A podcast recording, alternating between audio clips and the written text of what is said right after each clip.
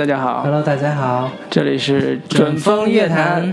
我是老卢。我是林桑。哎，我是七喜。对，好，嗯，听我们的名字都改了。到底是经受了多少挫折？嗯，因为对之前之前那个有有有听众这个吐槽我们互称老师啊，显得很装逼，对。特别的这个这个妄自尊大的那个感觉，所以我们觉得嗯还是应该低调一点，所以我们各自临时纠结了好久，想了纠结了10分钟。我们下期还要改的。哈。嗯，嗯。然后我们上一期是那个停更了一期，然后这期又重新开始跟大家这个见面了。对，然后呢，呃，我最近是看了一部片子，然后忽然想到了一个问题，然后想请教两位同学。哎呀，有对，就是呃，你们有没有过就是被身边朋友呃叫什么挖墙脚，或者是被人抢走女朋友或者是男朋友，被身边的好朋友或者是闺蜜、哥们儿抢走朋女朋友或者男朋友这样的一个经验？好绕啊！你就你对对，你罗老师你，啊，就是被自己的好朋友抢走了自己的爱人或者是情侣伴侣对。对对对。我人生三十年啊，没有，斩斩钉截铁没有。好可怜、啊，对，就没有故事的你那种那个，你有想象过吗？如果是你真的发生这样的事情，就是男人被背叛过一次，才能真正的成长。嗯，嗯，假如真的发生过发生这样的事情，你该怎么处理？我我记得我小时候都是男同学托付我说，哎呀，既然这个女生这么喜欢你，你一定要好好照顾她哟，就是这种。我我我我这么说吧，就是我以我现在这个年龄和岁月的锤炼之后，对，我对感情的事儿还是比较的看得比较淡。就就是就是大家都是成年人，做事情呢都是成年人的做法。呃，爱爱一个人和得到一个人是不一样的，对吧？嗯，如果是我这个好朋友，他特别喜欢我现我这个女朋友。他们又能在一起幸福，结果他们在一起，虽然经历了道德的这个什么谴责，他们在一起了啊，我依然内心里边除了骂他们，嗯，一两年之后，对我还是会祝福他们的。对，这是我现在理性的选择。但是到时候如果是真出了事儿，那我就我就不负责了啊，就是真捅人什么的就另说了啊。就是现在理性判断是这样子的，给你几个胆子，我也觉得你干不出这种事情来。不一定那那个七七老师呢还？蛮期待你，我我再多见你几个胆子。你一定要那个打电话给我。在在在群里说一声，然后呃现场录像。对对对，然后我呢，肯定是我我这么强势啊，肯定是没有被这个身边的女性朋友，就是我的闺蜜挖过，没人敢抢？没人敢抢，我跟你说，这辈子都不可能发生的事情。但是呢，不过还得防着哈，嗯，但是呢，我可能就是无意中成为了就是人家争抢的一个争抢的一个主角，啊，就是有两个好朋友，男生他们是好朋友来争抢你，嗯。啊，然后然后呢，这个 然后就可能他俩现在关系不是太好 就是我想说的是，你那时候知道他俩关系特别好吗？他们之前关系应该还不错，嗯，然后呢，后来也是因为这个，嗯，就是。调就是那个地域的关系，我们没有在一个城市了，就是我跟我的对就异地了，然后呢，可能就没那么大的冲突，然后大家也长大了嘛，是你们这个私奔是吗？私奔到了外地，哎呀，这个就可以这个出去躲下一下一期我们聊这个 相关的时候其实我，特别想知道细节，好吧，好吧，哎可以聊可以聊我们那个 这个这个话题我们就先聊到这儿。就是我们为什么会为什么会聊对，所这么以你为什么会要问这个问题？为什么为什么会要问这么打探什么？这么庸俗的问题呢？就是最近我们我们是我是我是在那个呃北京国际电影节，就是有一堆电影上映，然后其中有一批那个伍迪·艾伦的新不是新片，是以以前的片子在在在在电影院上映，然后呢，我是看了那个《曼哈顿》，然后特别有感触，然后他那个故事，呃，就跟我刚才问的这个问题联系比较比较大，就是一个知识分子，当他面临自己的心爱的女人被好朋友抢走了之后，他该如何自处，如何去这个平复自己内心的创伤这么一个主题的电影。所以我我们今天是想跟大家聊一下那个伍迪·艾伦的这一部《曼哈顿》这部片子。然后卢浩卢老师刚好也是也是看了这个片子，对，是是，好巧啊！对对对，在在在自己三十多岁之后，那个重新看了一个这个片子，感触比较深。然后想想想让卢老师聊一下他看完这个片子之后的一个感触。对我先聊一下这个看片子的这个片子背景吧，就是我是今年过年的时候跟我一帮朋友，在一个我们洛阳当地的一个。电影资料馆这种场合里边，一群文青啊，就在一块看了这部电影。呃，伍迪·艾伦这部片子，我在十年前应该是看过的，但是那时候已经基本上记不得细节了。啊，以我现在三三十二岁的年龄，那个时间点再看的时候，我突然发现，这部片子基本上再一次燃起了我对浪漫爱情片的一个呃叫什么向往吧，或者是一个新的一个一个一个一个体验。就是在这几年的这个观看电影的过程中，我。从来都没有看到过像这么丰富的、美妙的关于浪漫的爱情的这种描述和处理，很少很少了。就是像上次拉烂的，算是有一点点，但是跟这个片子比，它还是有有有有有不足的地方。对，所以这个看看完曼哈顿之后，我就觉得，啊，伍迪·艾伦在他漫长的创作生涯里边，这部爱情的。浪漫的爱情的故事依然是我们现在这个时间点拿出可以值得拿出来讨论以及拿出来欣赏的一部佳作，所以这也是我自己的一个体会。嗯，七七老师，我还没 Q 你呢，等一下。好啊，那七七老师看完这个片子，作为一个女生这个角度，对于这个片子有什么样的？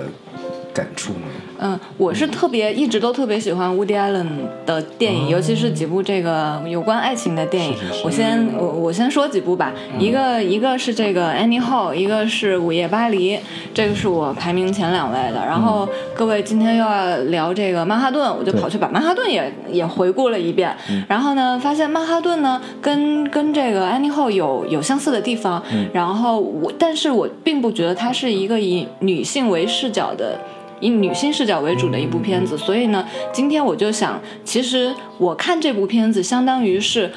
以一个女生的视角去窥探一个中年男人的世界。哎，嗯，好像有故事啊，这个。所以，所以你基本是把伍迪·艾伦当成一个爱情电影导演来看待的，基本上。我觉得，其实我觉得这个角度也挺有意思的，就是从女生的角度来看，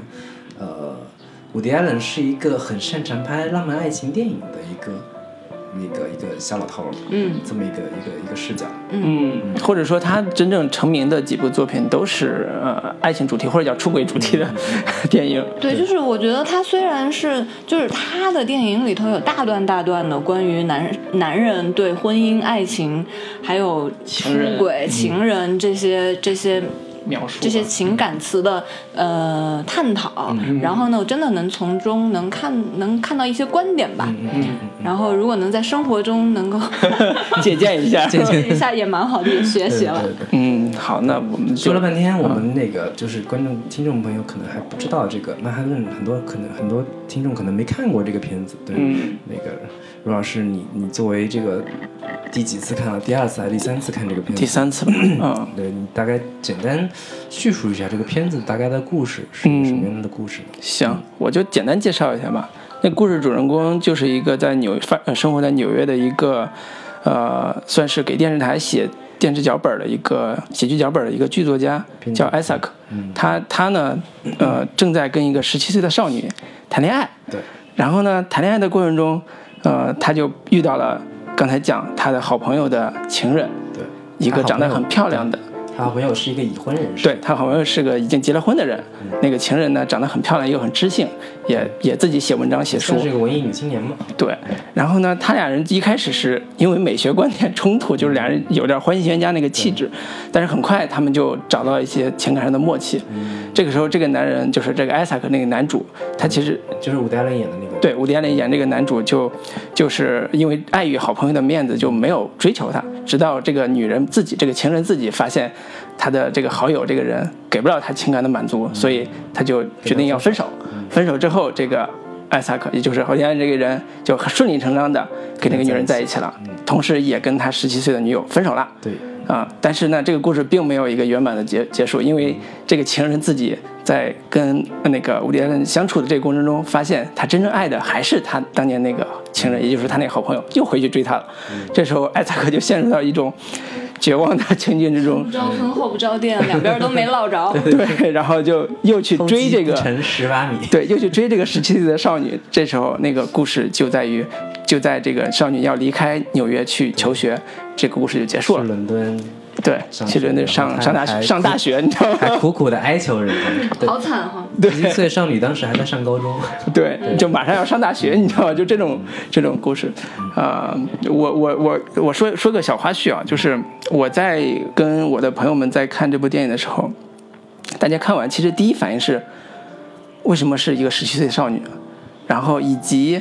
那个，难道这个男人做这样的选择没有道德的 谴责啊，什么什么之类的？是难难道这是爱情吗？就是难道这是爱情吗？就是我们在看浪漫爱情故事说，难道他跟这个十七岁的十七岁的少女之间是爱情吗？嗯、就是第一反应是这个啊、然后再就是我们今天在聊的时候，我们可能会再更深的解读他的整个爱情故事到底是什么样子的。对，那我也想林老师，你看完之后，你你的那个观感跟对于这个故事的基本的体验是哪哪方面的？我是我其实也是差不多十年前已经看过一遍这个片子了。嗯我看看当时看这个片子的时候，其实，呃，我没有太深的感触。嗯我首先第一个感触就是，它是一个黑白片，嗯 它是一个黑白片，是那个首先就会制造一点观看的障碍，嗯，就是绝大多数人对于黑白片观看起来还是有一定的就是接受上的障碍，可能、嗯可能没有那么绚丽的色彩就永远觉得是老片儿。对对对，你可能只能去关注关注故事本身。嗯但是我当时看完之后，仅仅只对于片中几个呃浪漫的场景印象很深刻。嗯呃，其中一个场景就是那个，嗯，艾萨跟那个女孩叫玛丽吧，就是戴安基顿演的那个那个女孩，晚上半夜在曼哈顿街头牵着一条腊肠狗散步的那个场景，嗯。我觉得这当时看到这一幕的时候浪，好浪漫，心里有一种暖暖的感觉。然后他们在深夜的对对对街头深夜的啊街头，两个互相灵魂有所碰撞和交流，很聊得来的那个男女，嗯。就是这这一幕，当时是印象很深刻的原因，就是我我自己也会有这样的这样的时刻，就是跟一个女孩有一点暧昧，有一点嗯好感，嗯然后两个人又不愿意回家，嗯然后又很又不愿意开房对对对，啊很希望还没有到开房那个 那一步嘛，对，就走在街头，然后不断的有一搭没一搭的说着那种、嗯那种话的时候，嗯我觉得啊太美好了，嗯有还然后马上紧接着又另一段另一个场景就是他们。嗯就是遛狗遛累了之后，嗯。坐在那个我不知道那个是布里布鲁克林大桥还是还是还是有可能是曼哈顿大桥曼哈顿大啊。桥，然后坐在那个桥底下，然后坐在那个长椅上，嗯。然后那个就是一个桥的黑色的剪影，嗯。然后天色很很很暗，然后有一个灯路灯的灯光照照下来，然后两个人就坐在那儿，然后这个镜头在他别的电影里面也有。也有也有。有很多桥的对对对。电影。这这这是真的是，但是这个这一幕基本上是呃伍迪·艾伦的爱情片的标志性的标志性标志性的一幕。就，彻夜对对在对。就是城市街头长谈，对，就是他们两个人坐在呃桥边的长凳上其实，背背对着镜头，然后前面是一条大桥斜江而过，然后桥面上那个光我们武汉也有啊。没有人拍呀、我们武汉长江大桥这个江边也可以坐在那儿，这个吃着烤串儿。你说的有道理，主要是吃烤串儿跟这个浪漫散步有点区别。对对对对，就这个场景，当时我看完也是，也是觉得很很美好，很浪漫。嗯嗯但是除了这几个浪漫的美好的场景，让我觉得它很很有那种浪漫爱情片的那个感觉。嗯之外，我对整个片子想要表达的主题，我是没有感觉到。嗯我觉得你一个老男人爱上一个这个小女孩儿这种故事。也挺俗套的，我觉得也，那是你年纪对我年还没到。我年轻的时候，我真的感受不到。你你年轻时候也不喜欢十七岁的，然后我最近是重新再看一遍的，我觉得，我我忽然发现这个片子的解读空间，我忽然发现这个片子所要讲述的，呃，主题也好，内涵也好，忽然发现它跟我有关系了。嗯。忽然发现我特别能理解，我不管带入片中的任何一个角色和人物，我忽然都觉得他们是如此的真实，嗯。是如此的让我觉得可以亲近嗯。和、和可以理解他们的行为逻辑和和和思路。哎，好，那我们等会儿就来详细的理解一下这里边儿那个关于这个里边儿的人物以及它的特点。那再换那个七七老师，你也简要说一下你的那个观观感对，我是觉得这个男人很可，嗯，很很很很很无助吧。就是这个电影里面三段感情，他都是很无奈的一个，就三段感情的结束都不是以他的意志为主。为为主导的，第一段是他的第一个妻子，他这个她是一个女同性恋，他结婚之后，他结婚之后才发现他后才发现。然后呢，第二段呢，第二段呢就是遇上这个十七岁的女孩，离婚之后发现这个十七岁的少女哇，美好年轻的身体，然后活跃的思想，然后的巴黎，对，然后嗯，可以就是未知的未来啊，因为他一方面又不愿意对这个十七岁的少女的未来、家庭啊什么负责，他就觉得这种关系很轻松。呃，这是第二段，呃。第二段的分开呢，可能就是他自己作了，是因为在这段感情当中，他喜欢上了一个跟他可能年纪稍微相仿、更合适一点的，呃，戴戴呃 Diane Keaton 演的这个角色，就是跟他在精神上能够有契合的一个文艺女青年，不太不太作的文艺女青年。除了后来这个文艺女青年又回去找她的前男友之后，这件事情，反正整体感觉下来，后面我可以再，我们有不同观点。我觉得我当然真的是一个相当作的文艺女你青年。你你可以我，我觉得等会儿可以这样，就是我们每个人讲一个在这里边儿，你最带入、最带入感的，以及你觉得最最有、最有最有、最有那个 那个想说的这个主人公对对对，或者是主或者一个角色，然后我们分析一下这个角色他的行为动机以及他的来聊哎一下。我补充一下，我补充一下，难道不是这个电影最终是落在最后一句，那个十七岁的小女孩用一句非常成熟的话告诉伍迪·艾伦说：“你们就是能不能对人有一点信心，对人和人之间的感情有一点信心，不要不要这么就是就是可能就没有安全感。嗯，嗯，你为什么会没有因为你小，安全感？对我我我我我其实我看完这部电影的时候，如果让我去说它的主题的话，我觉得可能不是那句话，是是这样一个中年男人，他不管遇到谁，他都要经历爱情的最根本的考验，就是你自己的所谓的你的你的自我，跟你跟那个独立的个体之间，你必要产生的冲突。他跟戴安基顿产生的冲突是美学冲突，呃，不是美学上是一致的，就是他们的口味，就是说我看博物馆啊、看电影口味很像，但是他们的生活是生活上的冲突是让他们很难再继续下去的。有一些啊，到最后说那个戴军的说我我不喜欢你，我喜欢那个人，这就是生活的无常，所有的东西都是降临在这个男人身上，都是因为他不能掌控他的生活，嗯他不能掌控别人的情感。甚至不能掌控那女孩的情感，这是我觉得这是一个情感的主题，就是在情感的问题上，他是被动的，他是不能掌控的。很无助。对，对，我是这个理解啊。叶老师，你我们现在要不要说每个人的 可以啊。最最喜欢的这个角色？对对对，我们可以说一下这个，嗯，各自喜欢的这个，或者或者说代入感最深的一个人物，对，然后简单分析一下他的一些行为动机。嗯嗯，那我先来吧。好你先我我先说这个主人公艾萨克这个人。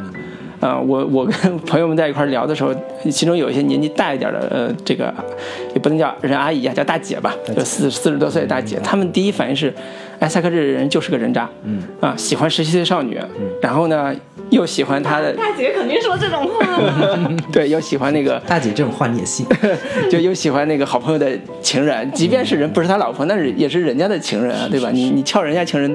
伦理道道德上也受谴责。但是我是觉得，呃，当然你纯粹站在严肃的道德立场上去评判的话，他他这个人你是很难认同的。但是如果是放在一个个体的情感。一个普通人的情感，甚至说放到主人公这样一个对世界有敏感，又对这个呃又是一个知识分子这种矫情一点的这种人身上的话，你会发现他在道德上也是有自己的标准的。比如说，他在一开始跟戴安基顿这个呃特别漂亮的知性的女人在一起交往的时候，他慢慢喜欢这个女人，因为刚才讲他去呃参观那个博物馆。啊、应该是大都会博物馆，非常漂亮，然后又有一些星空啊，那种那种那种很漂亮的这种星际空间的这种感觉。两人呢产生了一些情感之后，他第一反应是给他的好朋友打电话，说你们俩还在一块吗？那好朋友早上七点多打的，他说哎呀，我还我们还在一块。他说哦，那我就知道了，他就没有继续追，反而是那个女孩，就是那个戴金演的女孩，就就因为，呃，他那个情人不能经常陪她，就很无聊，所以就找这个艾萨克，就找乌迪安这个人去陪他出去玩儿，就是渐渐两人产生感情之后，伍迪·艾伦才接受了这个女人，所以他在他在道德上是有自己的范围的，嗯，虽然大家觉得跟十七岁少女好像有点不道德的感觉，但是好像我们的文学作品里边和未成年少女在一起的作品也非常多，嗯，也也并不是纯粹以道德角度评判说他因为他不道德，所以他就没有什么文学价值或者艺术价值，包括像纳博科夫的那个。洛丽塔，呃，包括像杜拉斯的情人，嗯，这些全都是讲这种故事的。我我不觉得十七岁就是就是不道德的。嗯，对，就是就看你讲的好不好嘛，这故事有没有情感是吧？金姑娘什十二岁就开始发育，十一、十二岁就开始发育，嗯。她已经到了十七、十八岁年纪是她最好的年纪，我觉得不能说叫欺负人小姑娘。对对我觉得，我从道德这个层面去解出，或者说从这个道德层面去解读这个故事本身，我觉得是特别不合适的，对有是也是特别偏颇的嗯。特别就是个怎么说，特别低级的一种一种嗯。解读嗯。角度，嗯或者说。我是认为这个片子确实是在讲道德，嗯。只不过这个道德的层面是，呃，主角拿来律己的一个道德，嗯，就是你个你你你的一个基本，就是人之为人，嗯。你要有一有一定的基本的底线。然后主角艾萨克认为这这个底线是人作为人必须谁都得遵守的。如果你不遵守的话，你可能就会是，呃，怎么说？你就过界了，嗯嗯可能会是破坏整人类整体的一个，对对对，嗯，对，我觉得我觉得他有一个呃，就是艾萨克这个人作为一个知识分子，他有一个最基本的呃自我约束或者道德感道德感的这个标准，就是他不欺骗别人。嗯就是他如果爱上一个人，他会他会告诉别人、嗯说我，比如说他跟他十七岁少女分手的时候，就是说我我我喜欢上别人了，嗯那我就跟你分手。虽然也是被他那个十七岁少女逼问出来，但是也是承认了。对那他跟那个好朋友之间也是会说这个事儿，甚至他好朋友后来因为他们分手，好朋友跟那个情人分手之后，也劝他说，那女孩挺好的，是你们可以在一起。撮合他，对，撮合他们在一起的。所以在这个道德上，其实我们相比较很多真正我觉得败类的，就是人渣的那种渣男的道德，都是因为欺骗，这是最核心的，在我看来是最核心的。对对我觉得这个人本身是一个，啊，他在情感上是很丰富的，然后他又有很，就我刚才讲，他又有他左右为难的地方，以及他的命运的就小悲剧吧，小讽刺吧。这就所以我觉得这个人物是很很好玩的一个人物。你是对他的代入感是特别深，是吗？对，我觉得他的他的那个中年 中年的那个无力感是特别的有趣的，呃，在导演的处理下是特别有趣的，嗯，那那个季夏老师呢？你是对于哪个角色比较有？因为年龄的关系，我当然是对这个十七岁的少女这个形象最有代入感。不是大家记得吗？嗯、这个知性美女，就是我的年龄跟就是这个年龄差可能跟这个呃少女这个离得近一点近一点啊啊是是嗯是是这样是吧？哎，有道理，你比他还小呢，对吧？对反正呢，呃，嗯，对于这个十七岁少女这个角色啊，嗯就是我觉得能能能窥看能窥看到就是中年男性的危机感，嗯也能看到中年男人的这种呃。不能说叫劣根性哦，就是劣根性是啥意思？就就是劣根性是不好的词，但其实其实说的 就是喜欢年轻漂亮的小妹子，对，就是能看到这个是中年男人普遍的一个心理，嗯。无论是从他们这个社会成取得的成就，还是说呃生活方面，呃婚姻带来的无聊，嗯。都能看到说，嗯，好吧，这个年男人到四四十岁左右的时候，可能就是会去喜欢年轻的身体。好像这个故事挺普遍的，对，就就太太普遍的一个现象了。我觉得 Woody Allen 从这个故事开始讲，也是一个很聪明的办法。嗯，就是很多人会，嗯，如果站在一个就是嗯，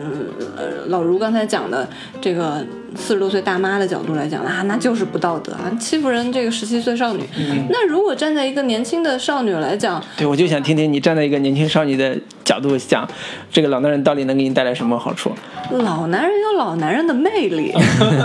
你比如知道吧？比如呢？老男人的魅力呢，其实就在于这个，呃，他的他他能够带给你很多的这个知识。解锁新姿势。经啊，对，解，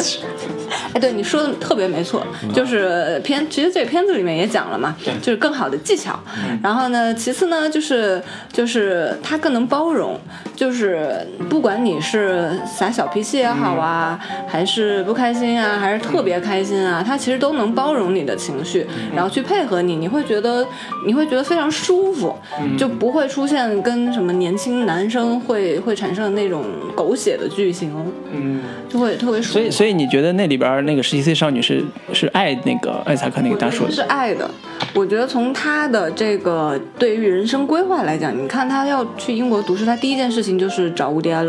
就是找 Isaac，说这个我要去英国，如果你跟我一起去的话，我就去；如果你不去的话，我可能就会有点犹豫了。但是这也是我的面临我人生的十字路口，也是面临我的选择的时候。那我是第一时间来跟你分享的，我我是把你放在我未来的计划里的。那其实可能对于 Isaac 来说就不是。Isaac 多次提到说，你这么年轻，你有更好的未来。虽然我们现在在一起，但但但不是长久的。我们现在只能是吧，姑娘你别哭泣，我们还在一起。呃，今天的欢乐将是明天永远 对对对，明天永远的回忆。永远的回忆，可能就是这种的，就过一一日过一过一天，敲一天的钟的这种感觉，就是就今天过得快乐，我就不管明天是什么样子的了。就听起来是特别渣的一种想法，但是我替这个老男人补一句，这个老男人是真的是考虑到人性和人的身体的最根本的需求来给告告诉这个女孩的，就是他是真诚的渣。可以这么说。那我觉得我也可以有一个期期限嘛，就是就比如二十年、十年、二十年的一个期限。那在现有的这个期限里面，我们好好相爱不可以吗？就是他一直说没有那么理性。艾斯克一直说的是说你不要陷太深，你不要粘着我，但目的是说你一是对你现在业工工呃这叫什么学业不好，你你你现在还得学习，要花大量时间精力在那边。另外一个就是他也知道一个女十七岁的女人到了二十七岁的时候，她的世界是不一样的，嗯，她的人生是不一样的。那个时候，他再再再看到艾斯克这样的人，他是不会喜欢的。很难很难，这几率非常小，会喜欢这样一个人，所以他知道未来的结局是什么样，他也知道自己能看穿他未来的一个路径的时候，他不会那么的强求说，因为你现在爱我，所以我现在就要舍弃一切跟你在一起，将来我们要永远在一起，那个太崩溃了，那个是不是他的一个重点那个？行，嗯，其实我还没讲完，你要是说接着说。呃对，接着接着说。嗯，我是，哎，我要说哪儿了？嗯，就是那那其实啊，就是老夫少妻的这种搭配模式，它存在就是有它存在的理由啊。对，嗯，是吧没？错女孩子，女孩子在年轻的时候，她没有办法能想到很全面，就是处理社会上的事情。那有一个年纪比她大的人来指引她、照顾她，对女孩子来讲也是一件非常轻松的事情，也是一个感觉被照顾、被宠爱的一个一个心情、一个情境，她是很舒服的。那男生，那男人在四十多岁的男人在这个时候去照顾、去给予、去付出，他也是一种快乐呀。他在他现有的生活状态里，他得不到这种满足感，他在这个女孩子身上得到了这种回馈和满足，她她现阶段也是幸福的呀。嗯。我觉得这个模式目前是，我觉得是讲得通的。啊，所以这是另外一个就是老夫少妻的爱情故事，爱情的另外一个爱情电影。嗯。对，好，那林老师呢？你这里边嗯最喜欢的角色是哪个对，个？从对我们女生，你想怎样？这么快就变了？你你你是要不要坚持一下？戴安基我我带带入到特别能带入到戴安基顿这个角色，就是可能我再年轻一点，我会觉得戴安基顿这种角色他就是个婊，他就是个绿茶，而且是个文艺婊，而且是我特别讨厌的。比方说那种嗯文艺婊，比方说就是他上来就是那种范儿，你知道，第一次跟 Isaac 遇见的时候，嗯。就是那种展现自己，满口狂放文艺腔嗯。狂放不羁，转名词嘛，就是 name dropping 那个那个。我来自费城，对对对，这么干。对对对，我们都不这么干，如何如何？然后跟那个人聊起来说，我们有一个虚名排行榜，说谁谁谁他们都是那个名不名不符实、徒有其名的那、那些人，然后摆一堆什么那个海顿呐、海涅呀、什么那个梵高呀，嗯，甚至把那个菲兹杰菲兹菲兹杰拉德，然后还有那个伯格曼、伯 高，然后就是艾萨克就就真的听不下去了，就是你你们不然把伯格曼是我偶像呀，对把莫扎特也放上去吧，你们就你们这么聊，就是我确实真遇到过那种那种喜欢呃通过贬损一些呃。怎么说？艺术家或者是嗯贬损一些名人来抬高自己，以显示自己的品味不俗那样的一些文艺青年。嗯，但我我现在挺能理解的，就是嗯，就是那那种那种耍范儿，其实也是一种嗯，怎么说？呃，年轻的时候的那种自大，或者说觉得好玩的一种一种一种心态。嗯，然后也也许他过几年就变了，对对，或者就是有时候可能拿来装点自己的时候，他会他会有那种嗯，不知道有有种游戏的心态在。老林年年轻的时候也这么干吗？就各种我这么干，我干我干过，绝对干过绝对干过。嗯，一看就是这个样子然后，所以我特别能理解那种那种嗯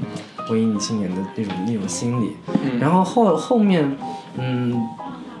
他经常没事儿，或者说他从那个他的这个有妇之夫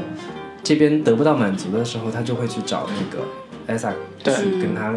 跟他聊天啊，跟他逛逛博物馆啊，逛博物馆啊，半夜半夜去遛狗啊，各种撩呀、嗯。就其实我们看到的那些特别美好的那些场景，其实你你仔细去想的话，其实是这个女人是别人的情妇，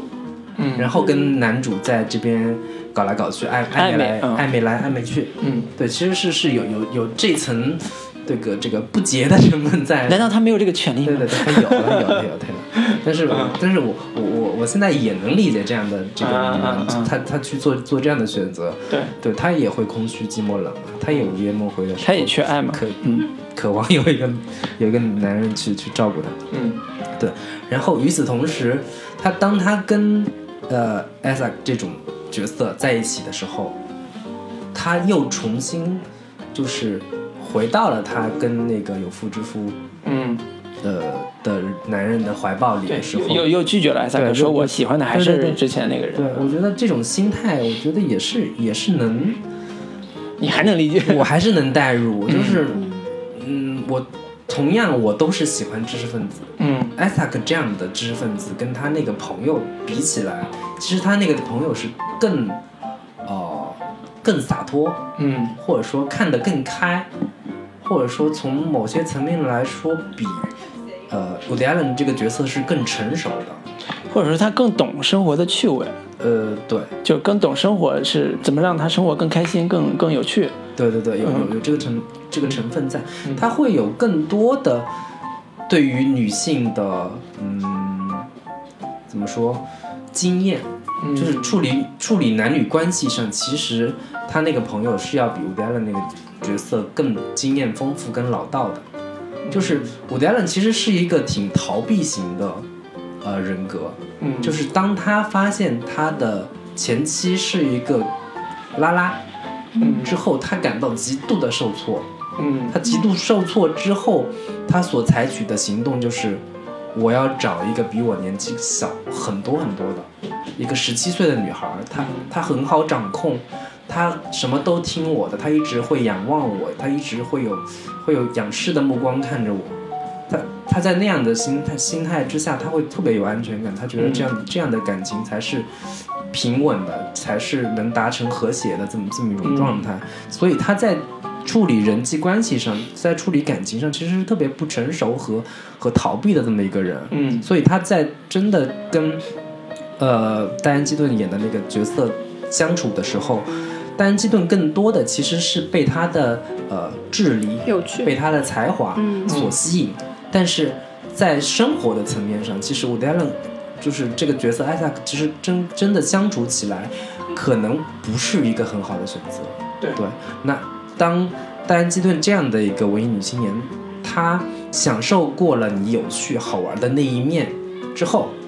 我还是要回归到那样的一个男人身身边。他有强力的臂膀，他能够给我提供更多未来生活的保障。而且已经跟他前妻离婚了。对，同时也也是一个知识分子，也是一个大学教授。对对对对，他他他能够给给到他的东西会更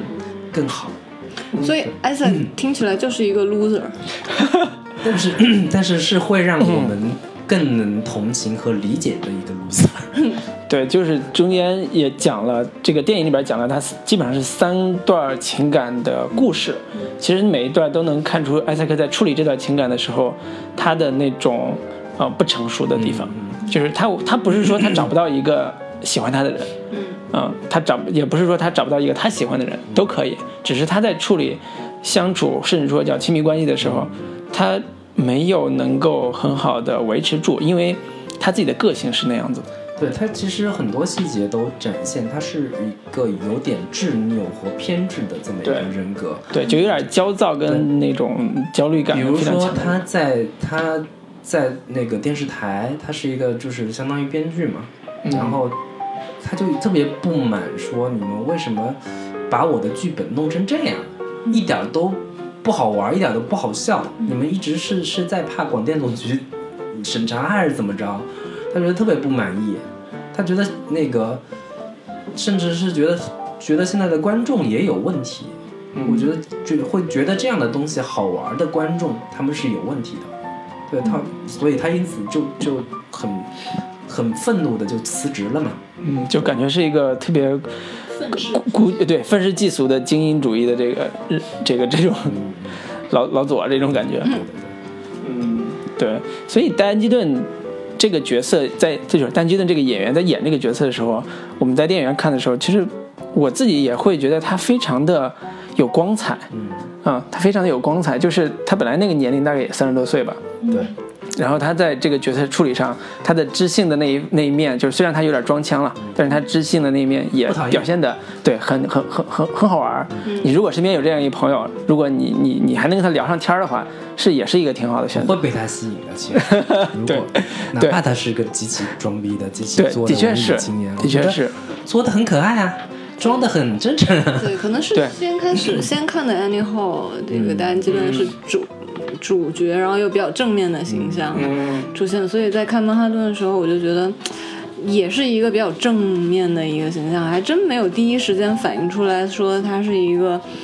呃，抢人家的这个老公，然后还跟这人朋友的搞一块儿，然后最后又回去的这种形象，我真没想到是这样，因为他的所有的动机都是因为爱情嘛。就是他在选择的时候，又没有他首先没有主动伤害谁，他二是他的选择都是因为他爱谁，他所以他选谁。是是是，嗯，就是我我讲到这儿，我突然想起另外一个人的故事，就是周云鹏和绿妖的故事，都是文艺青年津津乐道的文艺青年的那个那个爱情故事。然后，嗯周云鹏是一个大家知道唱歌的非常有名的一民谣的一个歌歌手了，基本上是属于民谣艺术家这种范儿的人。然后他他的爱情有一段是非常。呃，就是所谓的琴系琴琴瑟和弦的，就是跟绿妖，就是那个作家女作家，他们俩就，呃，就基本上是国内的在 soul mate 这个层面上最匹配的，灵魂但是伴侣对灵魂伴侣这种这种，然后突然有一天，这个呃周云鹏就出轨了，就后来被爆出来嘛，然后人特别不理解的就是你一个盲人 出轨，是是是这个点。对对，就就是绿妖那个范儿，其实是跟戴安基顿那个范儿是特别像的。对，嗯，就就就是我，如果大家对戴安基顿可能没有概念的话，可以想想这个故事里边那个那个绿妖那个角色一。个特别不恰当的例子。好吧，那你们这一趴就就先聊到这里，然后给大家放一首那个《Pretty Woman》。嗯，好的。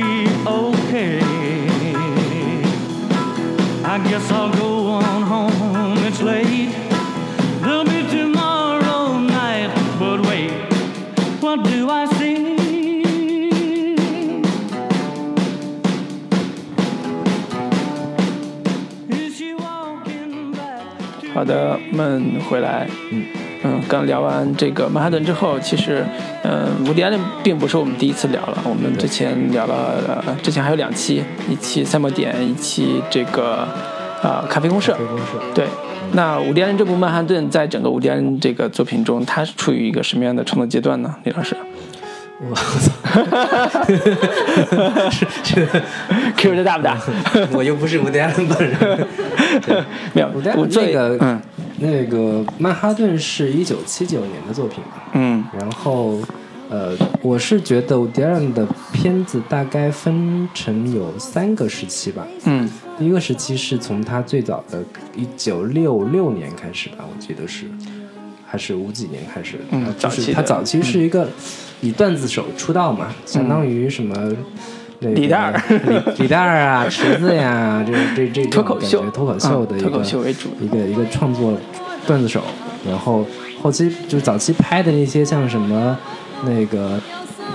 傻瓜大闹科学城，然后香蕉，然后等等的这些片子都是特别特别的喜闹剧的风格。喜闹剧，嗯。有点早期周星驰那种那种电影风格的，然后特别的以肢强调肢体动作呀，什么踢屁股呀，然后嗯那个牡屎尿屁丹糕呀，喜剧啊这这种喜剧，然后早期其实也没有，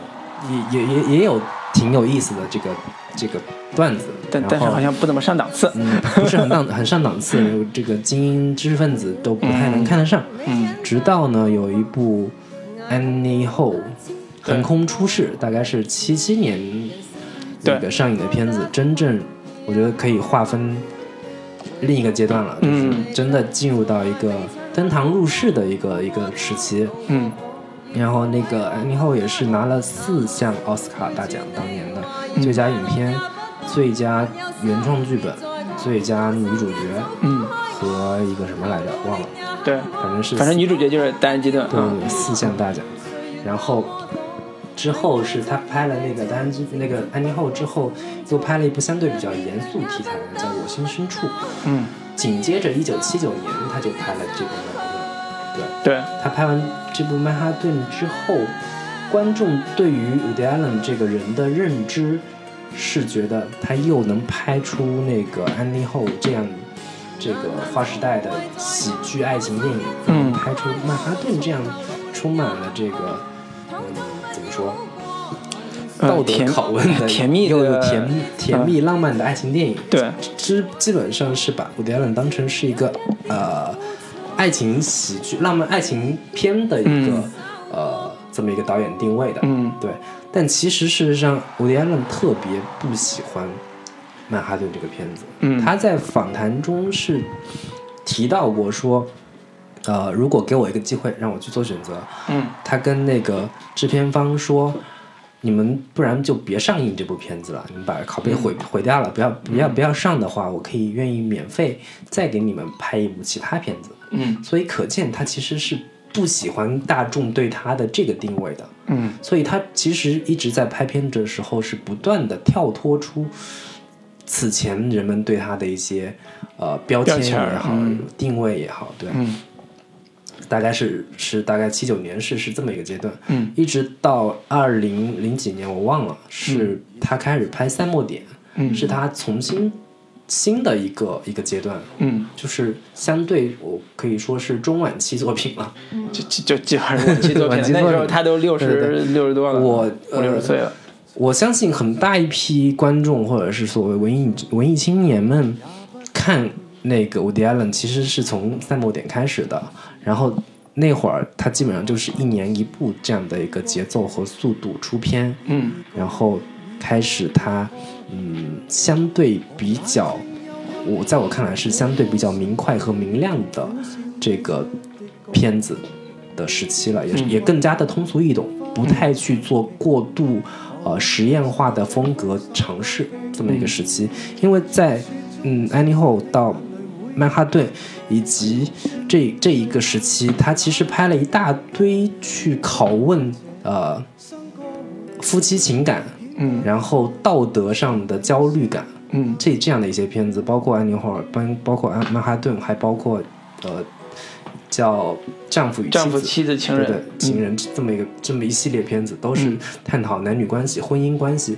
这么一些主题的。对。然后到后期，他的这这种这种一贯的主题都有去探讨，但是他前期的那些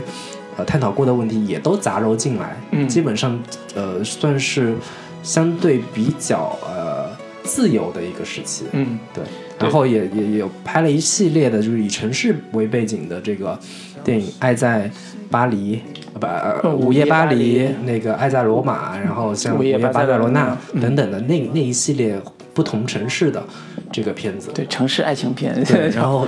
但是后期那几个片子。包括那个《赛末点》、嗯午夜巴黎》，还有像那个《蓝色茉莉》嗯这些片子，其实是更多的让那个 Woody Allen 为大众所熟知。对，对，然后《午夜巴黎》同时也是他那个票房最好的一部片子了，迄今为止。然后在好莱坞，在北美是拿到了五千多万的一个票房，嗯然后全球是以一点五个亿的嗯，票房收入，应该是它迄今为止票房最票房最高的。对，这里边有个小背景，就是我仍然在第二，就刚才你讲的第二阶段的后期，呃，它的在美国本土其实大家都不怎么喜欢他，评论界跟观众都不怎么喜欢，因为他不喜欢让自己的作品变成大众娱乐产品。嗯呃，同时他在他在所谓的精英口味里边，他觉得有他对他的片子评价也不高，觉得他太缠绵于这种小情小调了，也没什么追求，所以他当时愤然离开美国本土，就开始在欧洲拍电影，其中曼哈顿就是他的在欧洲开始正式拍他的作品的一个起点，所以他后期的《午夜巴塞罗那》《午夜巴黎》都是以欧洲的城市为主在拍，所以。从曼哈顿开始，他离开纽约，对啊，不是从那个呃那个三摩点开始，他离开纽约。从但是在三摩点之前，都是在大部分都是在纽约发生的故事。那么曼哈顿也是纽约的一个呃宇宙的中心嘛，城市的中心、宇宙中心，华尔街都在那曼哈顿地区。其实，嗯抛开我们之前聊的，就是关于道德啊、关于爱情这部分的主题之外，其实《曼哈顿》这个片子，呃，本身对于曼哈顿这个城市的展现，其实是更多的导演，呃，非常关注的一个一个主题。就是嗯我看访谈里边那个马丁斯科塞斯，嗯对于这个片子的评价就特别有意思，他觉得。呃，伍迪·艾伦拍出了他从来没有见过的曼哈顿。虽然我没有去过曼哈顿，对他，嗯。他他在就是在马丁眼中看来，那个伍迪·艾伦拍的曼哈顿这个片子，完全跟他从前见过的曼哈顿完全不一样。当然，因为马丁斯科塞斯拍的曼哈顿是街头暴力对对的曼哈顿，他街头暴力的纽约，但是伍迪·艾伦的是浪漫爱情的纽约。他眼中的那个马丁眼中的纽曼哈顿就是穷街陋巷啊，像什么出租车司机那出租车司机。对，嗯其实就是这个黑帮嘛。这个片子本身，除了那个爱情、浪漫爱情这些之外，其实这个城市本身是这个电影的另一个主角之一。嗯如果去去仔细分析和探讨的话，嗯因为这个那个片子里面出现了大量的关于曼哈顿的街景，以及可能跟这个故事完全无关的一些人物和空镜头，嗯展现在这个片子里边儿。对，作为这整个爱情故事的一个背景存在。嗯，尤其是在呃曼哈顿的片头大概五分钟左右，他拍了曼哈顿的夜景和白天的繁忙的人群，以及路上在修路啊，啊、在拆墙啊那些基本的就是有特别像那个纪录片的感觉，嗯。就他会花大量的时间，就就大量的笔墨在前边开场的部分，先把这个城市的细节交代清楚，以至于到了五分钟的时候有一个高潮的音乐。上面放着礼花，然后音乐高潮戏，我给我第一感觉是我看了一个默片的片尾，你知道吗？因为默片都是这么处理的。嗯。呃，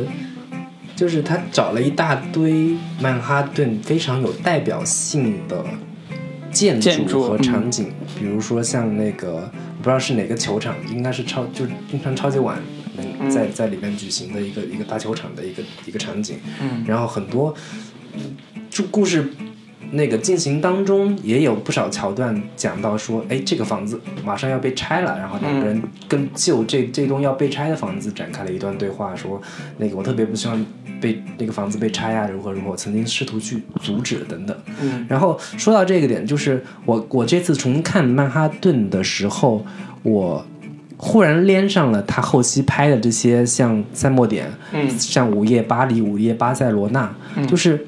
原来伍迪·艾伦其实是一个特别擅长拍城市的这么一个导演，嗯他后来不断的去拍不同城市为为主题和背景的这些片子，其实是在曼哈顿开始早就已经呃有所端倪了，或者说他这个是他的一个呃起点起点，嗯。对，对他之前的呃电影，包括像《安妮号》，他其实讲的是他他还是很努力去捕捉城市里边那个人是怎么生活的，以及他们到底是一个怎么样的情感状态。但是在曼哈顿的时候，他好像是第一次有意识的说，我拍了这个城市的人的时候，我发现还不够，我拍了这个城市才能把这个人讲得更清楚，讲得更好。所以在曼哈顿里边很。就是很奇怪，但是也很突如其来的就讲了前边五分钟那个完全跟叙事没有关系的一个一个一个一个片段，就是纯的结构性的片段，就是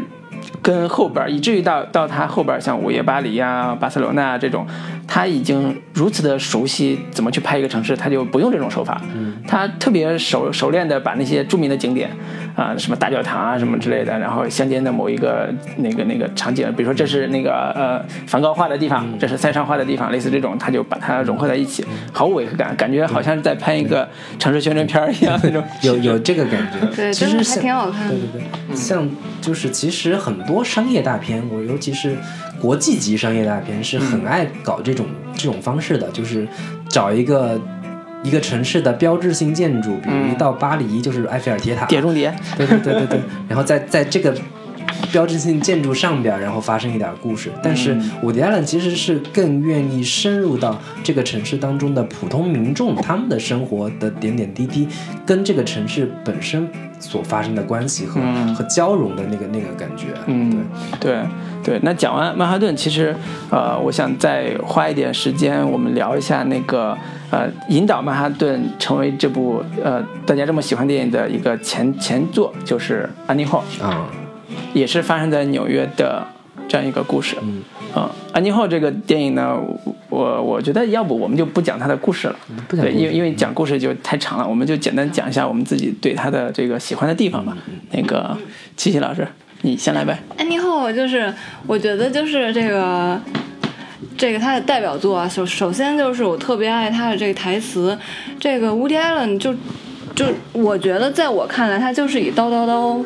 为 为他絮叨话痨电影，对对对的的特点的。然后呢，我这儿我这儿有摘抄了一些他的台词，嗯，就特搞笑。就是他之前是写段子出身的这个喜剧喜剧演员，所以他在台词处理上有他自己的风格，这种风格是一般人学不会的。而且他就是男男主和女主对话的时候，他能拆掉第四面墙，就是偶尔能对着镜头、对着观众来说一说这个他此时内心的这个 OS，、还还特好安妮玩。霍尔这个片子，嗯，它最大的一个特点，当时会被认为是新好莱坞的一部代表作品。嗯，其实一个很重要的一个点就是，他在电影手法上特别的灵活和自由，然后对着镜头说话是以是比较标志性的一个，呃，他当时的一个比较革新的实验的手手段。嗯对。对，你可以讲讲几句，念几句他的台词的部分。好，我说我先说一个一个情景，就是他就是 Woody Allen 和戴安就第一次见面的时候，其实是在一次打网球的一个一个活动上，然后呢结束了之后，他们俩就是得从郊区回到城里啊，然后他们就开。然后他们就有一段呃对话之后就就在路上就就就就开车回家了，但开车开车的是这个安呃戴安，然后戴安开车是一个标准的女司机啊，现在北京的女司机的 这个范本就是开特别烂，然后然后让人让让坐在车上的人特别没安全感。然后这个时候吴迪吴迪说了一句什么话呢？他说他说你打网你打网球打得很棒，但是你的车开的是我这辈子见过最糟的，在任何地方都是最糟的，欧洲、英国任何地方、亚洲。不过我喜欢你的穿着，是不是很是不是很狡黠？就是你先夸他一顿，然后再然后再说说你的实情，然后最后就把这个话题转向你的穿着，真是太会撩妹了，这个。嗯，就是很机智的知识分子。那主呃说到这个飙车这一段了，我见过一个评论，好像是一个呃哪个导，你也是美国一个导演说，他拍他看过很多拍那个飙车戏的什么动作场面的戏，都没有这一段 拍的那么惊险，就是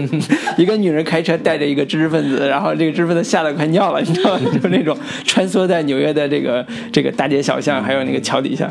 各种穿穿小穿小路，对，那个台词是他特别呃独到的一种表达方式，就是在他在基本上在前期和早期的那个中期的那个呃伍迪·艾伦电影里边，台词是他第一观观感的一个标志性的一个元素，对，呃然后除了这个台词，我觉得还有一些就是小小小的生活细节啊，我觉得真是太搞笑。比如说那个他们俩第就分手，就有一次争吵之后吧，就分开住了。然后呢，这个这个安妮呢，安妮呢，她就她晚上大半夜的两三点钟，就是赶赶着这个无敌·艾伦正跟一个另外一个小情人，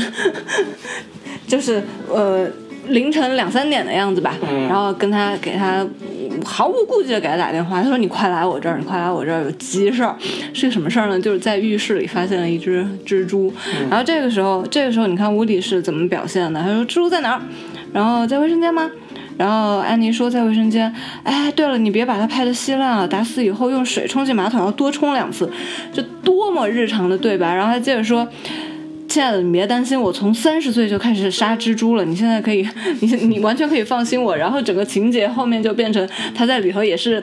特别胆小的，然后去还要一方面还要展示出来自己的男子汉气概，然后一方面又要把那只蜘蛛杀死。然后他就在里头忙活了一阵，然后终于出来了，放心大胆的出来之后，然后才去安慰安妮。这个时候是这样的一个情节，我觉得特别特别生活，特别小细节。嗯。嗯，呃，安妮霍尔在整个电影上，呃，刚才讲了，其实它有它标志性的对白作为它的一个，呃，就它是带着吐槽，又带着自我剖析，又带着自我解嘲的这种自我嘲笑的这种这种语言风格在讲讲的，同时夹杂了大量的所谓存在主义啊、现代啊、哲学啊、神学啊类似类似这种高逼格的这种词汇在里边，呃，又带着调侃的效果，所以一般会挑战很多人的观看的这个这个。脑回路吧，就是看的时候会很费劲啊，他在讲这个笑话，然后自己能不能 get 得到那个点。最近？的一段就是电影刚开始的时候，他俩去看电影排队的时候，就嗯就有很多关于这个关于呃电影的一些评价啊，然后包括作为我啊学这个传播出身的，这个据说我们传播学大神麦克鲁汉汉也在里头有有亲有情出镜，有这个出演，他就是为了嘲讽那个那个做传播学的一个教授，说我我说的这个是麦克鲁汉大师说的什么什么话，我我也认为是什么这样的，然后那个伍迪·艾伦就把这个人从旁边拉出来，藏在一个背景板是吧？拉出来说，这位大师，你觉得你他说的是对的吗？你你当时写这本书的时候是这个意思吗？他说不是，然后说你看吧，你们知识分子解读就是乱乱乱七八糟猜。其实他这种手法就是刚才讲这部电影一个非常新的，或者叫也不算非常新，就是它非常有机的融合的一种嗯电影的表达形式，就是。你叫它拆拆掉第四堵墙也好，叫它建立效果也好，都是一个把现实的情境拉出来，抽离出来，然后放到一个抽象的，但是看起来又在现实中的一个环境。比如说，这个大师本来就不在这个情景里边，他突然一转身就把他拉出来，特别像周星驰，对吧？但是这就是，这些这就是这个时这个时代伍迪·艾伦已经做出来的东西。然后他们在一起对话解读，甚至包括他跟他的戴安基顿这个女朋友在上床的时候，那个戴安基顿跑神儿了，然后那个伍迪·艾伦说：“你你是不是没有专心啊？”他说：“没有啊。”这时候画面就出来出来一个虚影，就是那个戴安基顿这个女的从床上出来，就跟鬼魂一样，是分心了，对，然后坐在那儿看看这个他俩在一起亲热的戏，就是这种呃独到的在情感上用这种方式去表达的时候，会产生一种特别强的情绪情感冲击，以及它的新鲜感，给到这部电影一种呃既实验又有趣的一个观看体验。所以这也是安妮霍尔在呃呃我是很。很意外，他能在奥斯卡上拿到最佳影片这种这种这种不意外，这种情况，嗯因为当当年其实是有一个算是呃新旧好莱坞的分分界点的嗯时期，嗯当时当年就是那时候还不是那么保守的，在这个对对，他。当年是很很愿意接受新鲜的，这个有冲击力的这些影片，能够呈现出来的。当当时新好莱坞也有一大批像什么《逍遥骑士》呀，嗯。像像什么马丁斯科塞斯的一波也是，嗯，那个什么《愤怒的公牛》等等，这这些片子都是从那个时期出来的。对。所以好莱坞当时的，不管是导演、演员们，都会对这些创新的、有有冲击力的、有实验性的东西是比较接受和包容的。嗯，就相比较现在来讲是要更新锐一些的。对，而且也是一个嗯很好的，就是《伍迪·艾伦》这个片子，在我看来获奥斯卡其实是对奥斯卡的某一种补充 和装点。嗯，对，嗯嗯，但是戴安·基顿依然是心目中的女神，对对对 最最佳女主角这个名姓名名这个奖项也是实至名归的他。对好莱坞的不屑还中间，刚才还想补充一句台词，对吧？就是这俩这这俩情侣开着车来到那个比弗利山庄，然后说：“天哪，比弗利山庄这儿怎么这么干净啊？”然后伍迪·艾伦说：“嗯，这儿这么干净是因为他们都把垃圾都拿去拍成电视节目去了。对他对大众文化是有是有一种不屑的或者讽刺的，对，所以这是他精英主义的一个标准立场吧。嗯，对。那那个林老师，你觉得呃，现在讨论安妮霍尔这个片子，你的感受呢？哦，《安妮霍尔》其实是我最最喜欢的伍迪·艾伦的片子，没有之一。其实是、嗯其实是最喜欢的，哎就是从从各个方面，其实尽尽管现在可能像什么《午夜巴黎》啊、《赛默蒂》嗯各方面都会在各个技术层面，或者是剧本层面，或者是演员表演层面，都会其实是比当年的东西要成熟的。嗯但是《安妮后》是他，嗯，在我看来是他最具有生命力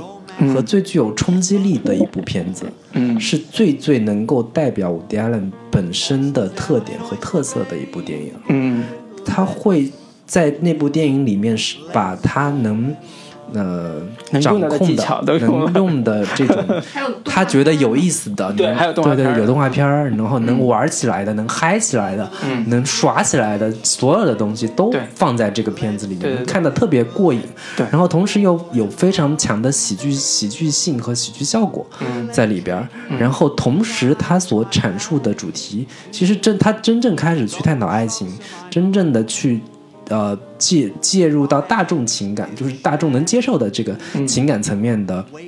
这个呃，能能能能让大家有共鸣的这个电影，嗯其实就从安妮霍尔开始的。嗯。然后他想要就是极力的讲述这种男性知识分子的，呃，就像季希老师刚才说的劣根性的这这一面，嗯。狂疯狂的进行自黑，疯狂的进行自我嘲讽，嗯。并且打的点之准，嗯并且自黑的力度之狠，是我觉得之后我我我看到的都没有这部电影做的、做得好。嗯。就是他这个电影里面讲述了他跟不同女人之间，他有他有大概有三任妻子吧，嗯。对，他跟每一任妻子都最终是以离婚或者说离分分手作为结局。嗯。他其实他在每一段每一部分都在讲这个女人有有多不好，她有多不多不合适我，他有多那个讨厌。说这个女人一直 push 我去跟各种各种我在我看来特别无聊的人 social，她要让我去努力挣钱，努力努力上进，她怎么会有这么愚蠢的想法？嗯直到最后他都会就是落脚点，其实他这些吐槽都是真诚的，都是觉得确实这些女人根根本不是合适我，但是最终他有那么一点点落脚点，就是其实可能最后有问题的人是我吧。嗯对，其实最后可能是这个这种性格的知识分子根本就不适合跟女人在一起，他跟所有的那跟应该跟男性在一起。对对对，会会有这个这个层面。对、嗯我们旁边的那个小喵同学，哎特别有话说，他也是一个疯狂的这个疯狂的无敌·艾伦伍迪·艾伦粉丝的一，个嗯影迷。对，因为这这个片子特别想让我就是有说的欲望，因为我其实研究生毕业时候的论文写的就是这部电影。啊，安妮克，对，然后他的电影的话，就那段时间写论文，其实也看了有十几部吧，就，呃，看来看去就最喜欢的还是这一部。这一部的话，首先当时选这一部写就是写论文，一个是说就特别喜欢嘛，嗯，然后再就是是觉得是说它有可很多可解读的地方，就是林老师刚才说的那个，说呃就有了三个这个老婆或者女朋友，到最后就发现是自己有问题。其实当时我记得是说，我写论文的时候就有一有一个部分是写这一块儿，这一块儿其实就是是，他是讲一个词儿，那个词儿就是爱无能。嗯，就是，嗯，我们现在可能会会有这个概念啊，但是其实那个时候他就挺早就有这个概念，就是相当于是他乌迪艾伦自己的那种哲学，就嗯，好像是就发现。无论怎么样，我都没有办法爱上一个人，真正爱上一个人。所以就一开始片头他不是就讲到是说，呃，如果有一个俱乐部都是我这样的人，然后我绝对不会加入这样的俱乐部的。或者说，他标准的意思是，呃标准的这部安妮霍尔的里边的爱，所谓的那个概念是，他只爱他自己，他这个超级自恋的人，对。他其他人他根本就没，他就是没有。办法去对别人去、去爱上或者怎么样，对，所以对，所以所以这个安妮霍尔在呃形式上是有很多突破的地方的，包括刚才讲那个加一句台词的部分，就是我印象很深，就是里边有一段动画片儿，啊、是白雪公主的那一段动画片儿，然后安妮霍尔那个里边那个伍迪艾伦那个角色也在那个动画里边，然后一个动画片儿，其中有个一句话是说，小时候那个父母带我去看电影，看那个那个。白雪公主啊，呃，所有人都喜欢上了那个白雪公主，但是我深深的爱着的是那个杜皇后。对对对，对 这句话后来成为很多文艺女青年的这个这个这个叫什么标签儿？T 恤，上面就是这段台词。对，就是我是与如此的与众不同，对，所以我才是今天这个样子。我我呃，其实我印象对安妮霍尔，我因为是嗯，现在看的时候，我其实对她的形式倒没有说多惊艳，因为那个经验已经过了。我现在会对里边对于啊、就是哎，伍迪艾伦这个人，他对他在自我剖析的深度上之惊讶，是让我很很意外的。嗯，他他他在故事的一开始就先讲了他自己是个什么样的人，从小是个受讨呃家长讨厌的人，受父母受受那个老师讨厌的人，以至于他自己是一个呃孤立的自我孤立的人，嗯他所有的爱好就是读书，嗯然后他父母就说你读这个书有什么用啊？他说 他甚至带他去看心理医生，心理医生说你在担心什么？你天天这么闷闷不乐的。他说你不知道吗？宇宙大爆炸呀、那个宇宇宙已经在收缩了。宇宙在膨胀。对，宇宙在膨胀，对，宇宙在膨胀。他说，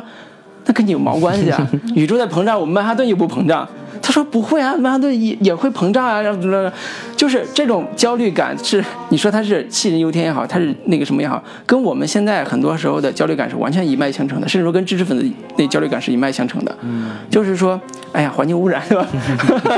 啊，然后政政治的某些什么什么问题啊，就是房价上涨，对他，他这种焦虑感其实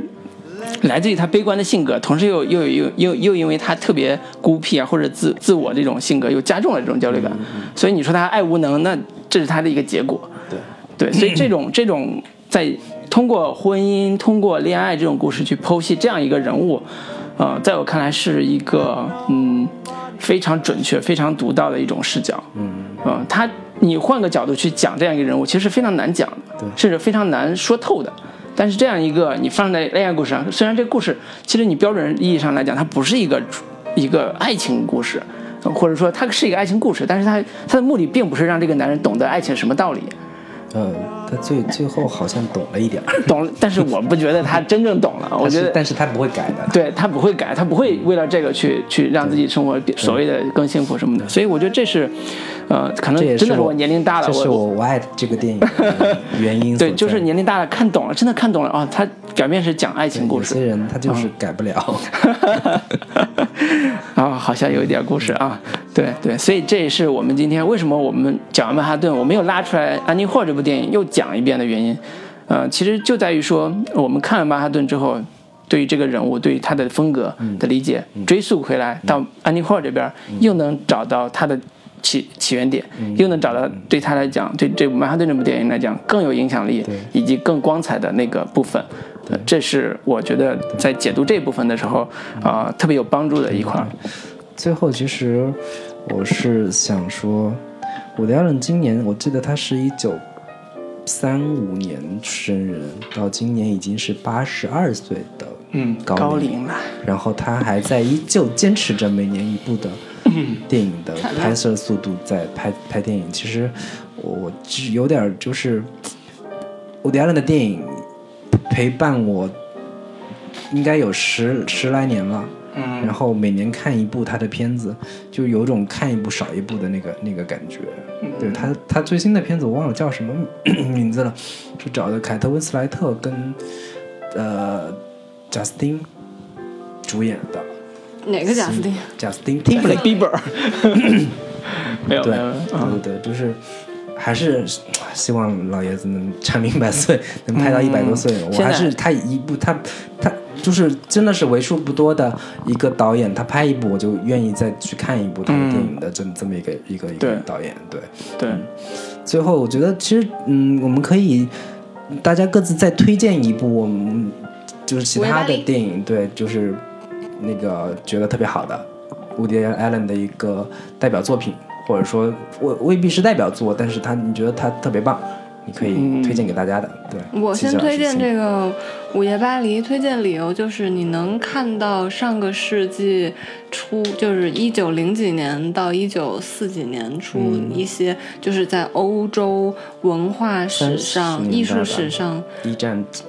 一战、嗯一战过后。对那一段时间就是特别闪耀的所有的星星，嗯而且影片的亮点就是他用演员高度还原了这些艺术家、这些名人，嗯嗯，非常非常有意思，嗯。五月巴黎其实，在讲的主题上很有意思的点，就是我们每一代人都觉得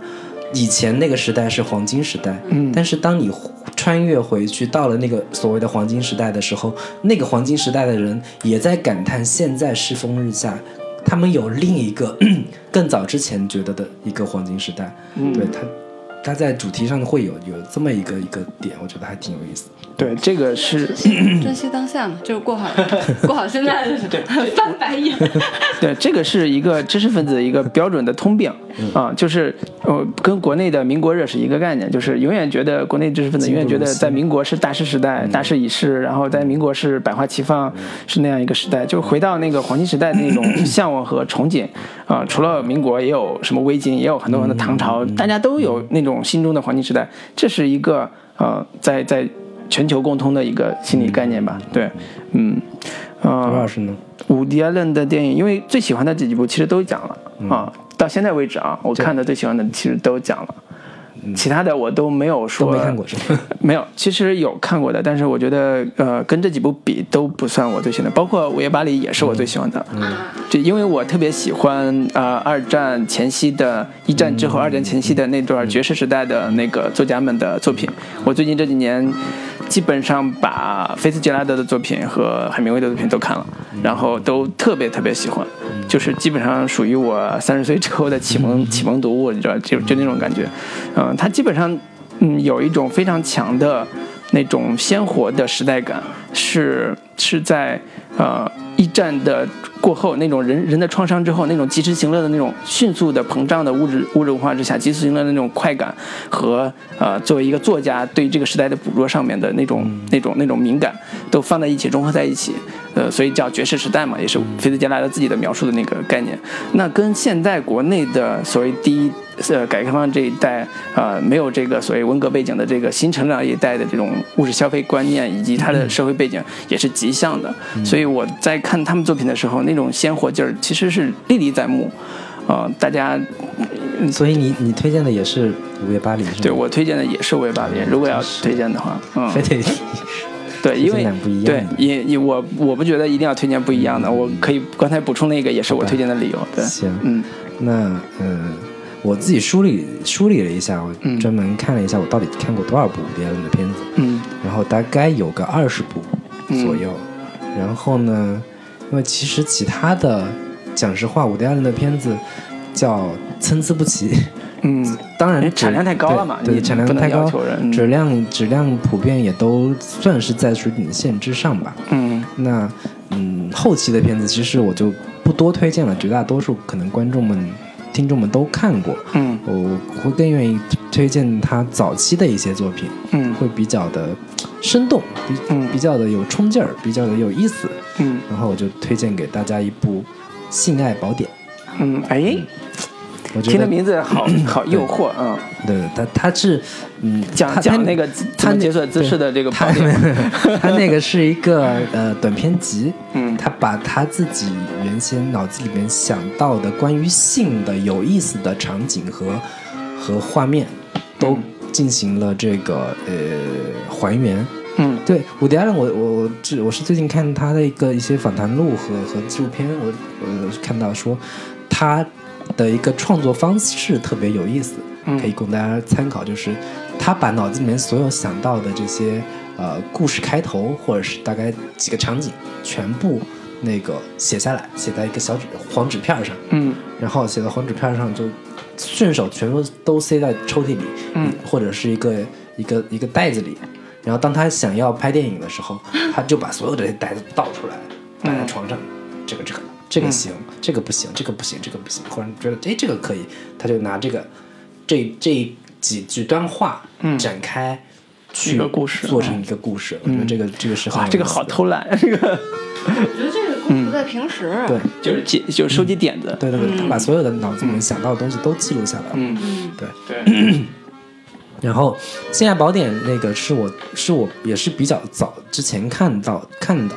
然后我对于其中的几个桥段印象特别深刻，对，然后其中最后的那一段我我是觉得特别有意思，给大家简单描述一下，就是他在讲述一个呃人，他是用用拟人化的方式讲述一个人体机能的运作过程，大脑有一个专门的控制室，里面有一堆这个指挥官，然后对于身体各各个部件发出这个指示，然后伍迪·艾伦呢就在里边扮演的一个一个金子，一个金虫，然后穿着一个胖胖的那种。跟跟跟那个那个老鼠一样的服装，后面拖着一条大尾巴，嗯然后一群人，然后忽然大脑对于对他们发出了指令，说你们赶紧那个整装待发，要要要要要要有指令要出发了。然后伍迪·艾伦就就一副这种话痨的样子，跟旁边的所有人说：“ 哎呀。”我不想出去，我不想出去。万一是个假情报呢？万一那哥们儿在打飞机怎么办？我们会被射到墙壁上去的。对，我对这一段特别印象特别深刻。我觉得我靠，哥们儿真是这哥们儿讲老段子讲得挺好的，对对对对对，就因为讲就是段子手，嗯免不了就是笑点，要么拿政治，嗯要么就是黄段子，就是身体的。对，就我对这段特别印象特别深刻。嗯我觉得观众朋友有兴趣的可以去好好观摩一下这部非常非常天马行空、有想象力的嗯那个《性爱宝典》。性爱宝典啊、就是一个黄段子的故事。哎，对你说到这儿，我加两分钟讲，我突然想起来，我应该推荐伍迪·艾伦什么东西？嗯好的，我应该推荐伍迪·艾伦的一本书。伍迪·艾伦是一个呃电影导演，他拍了那么多电影，但是他依然在写书、写专栏，其实是写很多很多专栏。他也是一个多才多艺的一个乐手，一个爵士爵士的一个单簧管的乐手，也经常出去表演。他他写书的时候，他基本上跟他的电影风格其实是非常像的。如果大家对电影他看来不动的话，你可以看他那本叫《门萨的娼妓》娼妓门萨的娼妓那本短篇集。嗯，故事很精妙，每个故事都有它的触痛点，就是要么讲一个女朋友出轨的故事，要么讲一个那个知识分子去嫖嫖妓的故事对，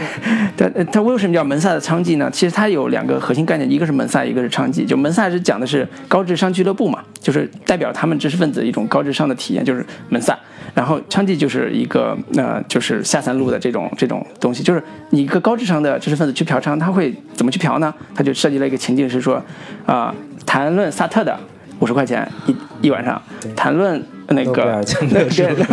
对 海明威的一百块钱一晚上，然后这个是消费啊，然后你来跟我去服务，那就是这个明码标价，然后莫言，对。张艺谋 三十，对，所以这这个是这个是他独有的趣味，在在在他作品里边儿一以贯之的。就除了电影之外，他的小说这部短篇集也是他非常非常好的，就口碑非非非常非常好的一部作品，也是我觉得嗯加一句推荐给大家，嗯好吧？这个京东只剩一本了。啊，那你还赶紧下单吧。这片子你不，这书比较早之前就出了，对，应该是个是个老书，嗯，出版比较早。嗯，好的，那今天就聊到这里。对我们聊的时间也挺多的啊最后，给大家挺嗨的。带来一首刚刚琪琪老师提到过的那个今天的欢乐将是我们永远的回忆。一九八恋起零。一九八零，练气九八零，好的，跟大家说再见，拜拜。拜拜。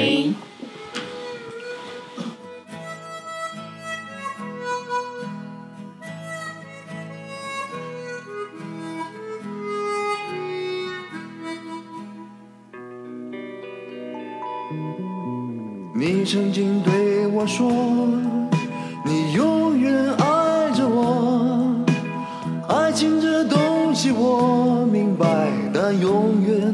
是什么？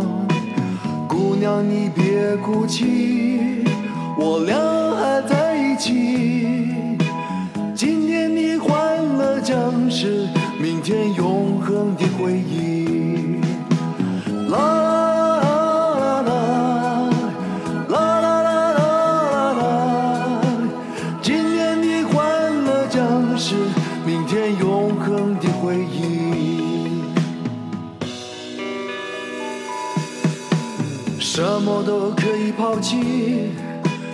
什么也不能忘记。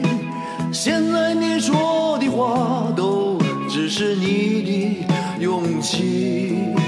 春天刮着风，